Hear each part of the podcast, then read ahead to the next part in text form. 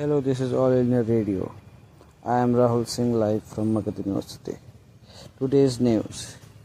Our VC has said that he will revive the university functionalities and will look into the delaying of the exams very soon. All the students whose exams are pending are hereby informed that the exams will be taken on time from now onwards. Also, the results publications, which was delayed for such a long time, will be soon published within given time frame.